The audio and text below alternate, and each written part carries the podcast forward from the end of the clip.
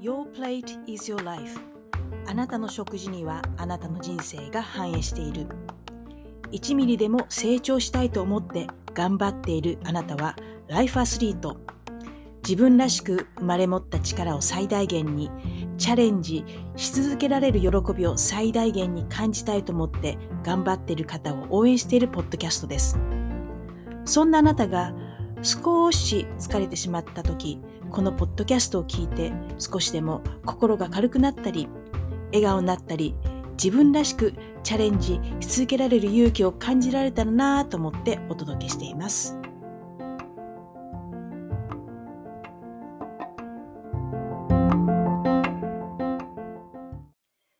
にちは。ホリスティックヘルスコーチのローティです。いかがお過ごしでしょうか？先週、とある会社の社長さんと会食に行ったんですね。彼女もこのポッドキャストを聞いてくださっている方で、いろいろとフィードバックをいただきました。本当にありがとうございます。彼女のコメントは、シーズン1とシーズン2の導入音楽が変わったことについて、導入のイントロがあった方がいいのか、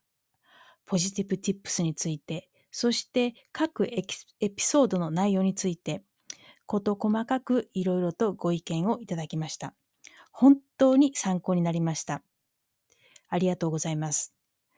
この番組を聞いてくださっている方のご意見って本当に参考になると思うので、えー、ぜひ、えー、他の聞いてくださっている方もご意見やコメントをお伺いできたらなと思っていますので、よろしくお願いいたします。また、質問やこんなトピックについて話してほしいなっていうことがあれば、ぜひ合わせてよろしくお願いいたします。さて、今日どんなお話をしようかなと考えていたんですけれども、えー、メールを週末整理していたんですね。そして、アプライドスポーツサイコロジーアソシエーション、応用スポーツ心理学会のメルマガが目に留まり、読み進めていったんです。で、そこに、セルフ efficacy affects health effects and how to get better at it 自己効力感、健康に与える影響とどのように改善することができるのかというタイトルの記事を発見したんですね。そして、先ほどお話しした社長さんの悩みの解決策のヒントがここにあるのではと思いました。これって頑張っているライフアスリートの皆さんに共通する悩みなんじゃないかなと思ってるんですよね。どうやったら前に進めるのかとか、迷子になったらどうするのかってこと。で、これって自己効力感がその、まあ、答えのヒントになるんじゃないかなと思っています。なので今日はこの自己効力感について皆さんと一緒に考えていけたらなと思っています。心理学を勉強されている方であれば、自己効力感と聞いてピンとくると思うんですけれども、この自己肯定感っていうのを聞いたことがあっても、自己効力感ってなかなか聞いたことないな、わからないなっていう人少なくないんじゃないかなと思います。どうでしょうか？で、この自己効力感と自己肯定感の違いなんですけれども、自己効力感は自分ならできると考えられることを言います。つまり、人が行動や成果を求められている状況下において、自分は必要な行動をとって結果を出せると考えられる力を意味するします。一方、自己肯定感は、自分自身の存在を肯定できる、認められる力を意味します。できてもできなくても自分を受け入れられることを言います。つまり自己を尊重し、自身の価値を感じることができ、自分の存在を肯定できる力を意味します。自己効力感は誰でも同じっていうわけではないんですよね。一人一人認知状態が異なるんですよね。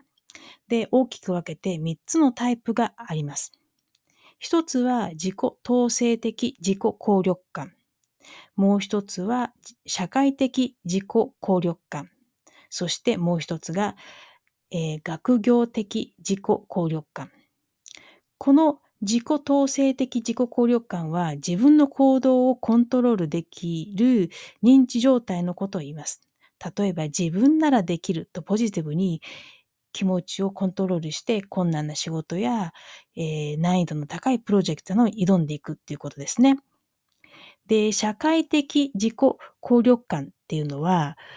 社会と人との関係において発揮されます。まあ、様々な人と関わる中で、相手と仲良くなりたいのに、自分ではうまくいかないってことありますよね。で、そんな時に、きっと仲良くできるはずという心理状態を作ることができれば、打ち解けるチャンスができてきますよね。で、最後のこの学業自己効力感なんですけれども、学習や学びに起きる自己効力のことを指します。例えば、合格率の低い資格を取得したなど、学びに関する成果を通じて自己効力感が高まり、学業自己効力感が高い人は諦めずに取り組むことが多いと言われています。で、なんで自己効力感を高めることが大切なのかっていうことになるんですけども、まあ、一つはモチベーションが維持できる。あとはチャレンジ精神を向上させることができる。あとは落ち込みにくくなるといったことがあるんですね。で、健康っていう側面で考えると、健康的な選択ができるようになるということも分かってきているそうです。つまり自己効力感が行動変容を引き起こすきっかけになるからなんですね。この健康的な選択っていうのは、食の選択の質を上げるとか、睡眠を確保する時間を取るようにするとか、リラックスする時間を取るといったことが含まれます。自己効力感を高める方法っていくつかあるんですけれども、個人的には言葉の説得と目的を意識の中に取り組む。この二つが効果的なんじゃないかななんて思っています。言葉の説得っていうのは、こうすればできる。あなたならきっとできるという励ましの言葉。まあ、他人の言葉に影響され、自己効力感が下げてしまうっていうことがあるので、まあ、上司、部下との関係において、上司の方は言葉を気をつけた方がいいんじゃないかなと思います。例えば、どうして〇〇ができないのか、他人のこと、他のことに集中しすぎてるんじゃないのかとか言われると、自分はダメな人間だと肯定的な認知につながりませんよね。でもそんな時でもネガティブ思考を頭の頭に残さないように自分にかける言葉はポジティブに変換するように努めれば自己効力感は高まっていくっていうふうに考えられています。目的意識を、えー、中に取り組むっていうことももう一つの方法なんですけども、これは何のために行うのかという意味に価値を置くっていうこと。まあ、忙しさのあまりに何のためにこの仕事をやっているのかってわからなくなるってこと多いと思うんですけども、本来のこととは異なったことに手を出してしまったり、他のことに今集中してしまったりしますよね。まあ、そんな時、原点に立ち戻って何のためにそれを行うのかを考えてみて行動すると自己効力感が高まっていきます。さて、今週のポジティブティップスです。あなたは自分の物語の中に入ってそれを所有するか、自分の物語の外に立って自分の価値を求めて奮闘するするかのどちらかです。これはブレネー・ブラウン氏の言葉です。人と比較して自分がどう思われるか、期待通りなことができているのか、できてない自分が恥ずかしくなって殻に閉じこま、閉じこもったりしていませんか？例えば、小さい時に親に言われた一言、親の期待通りに言ってなくてあなたが一番親不幸だと言われたりとか、あと、コーチにどうせできないのは分かっているから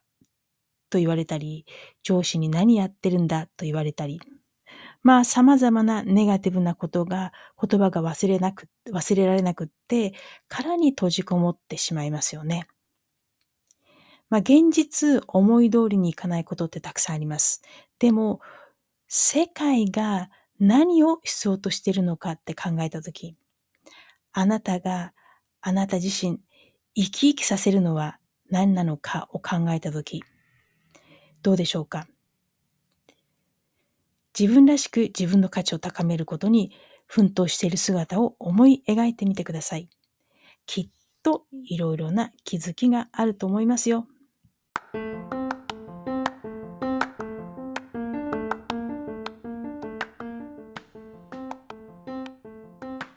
最後まで聞いていただき本当にありがとうございます。次回も皆さんと一緒にいろいろなことを考えていけたらなと思っています。それではまたここでお会いしましょう。Don't forget smile!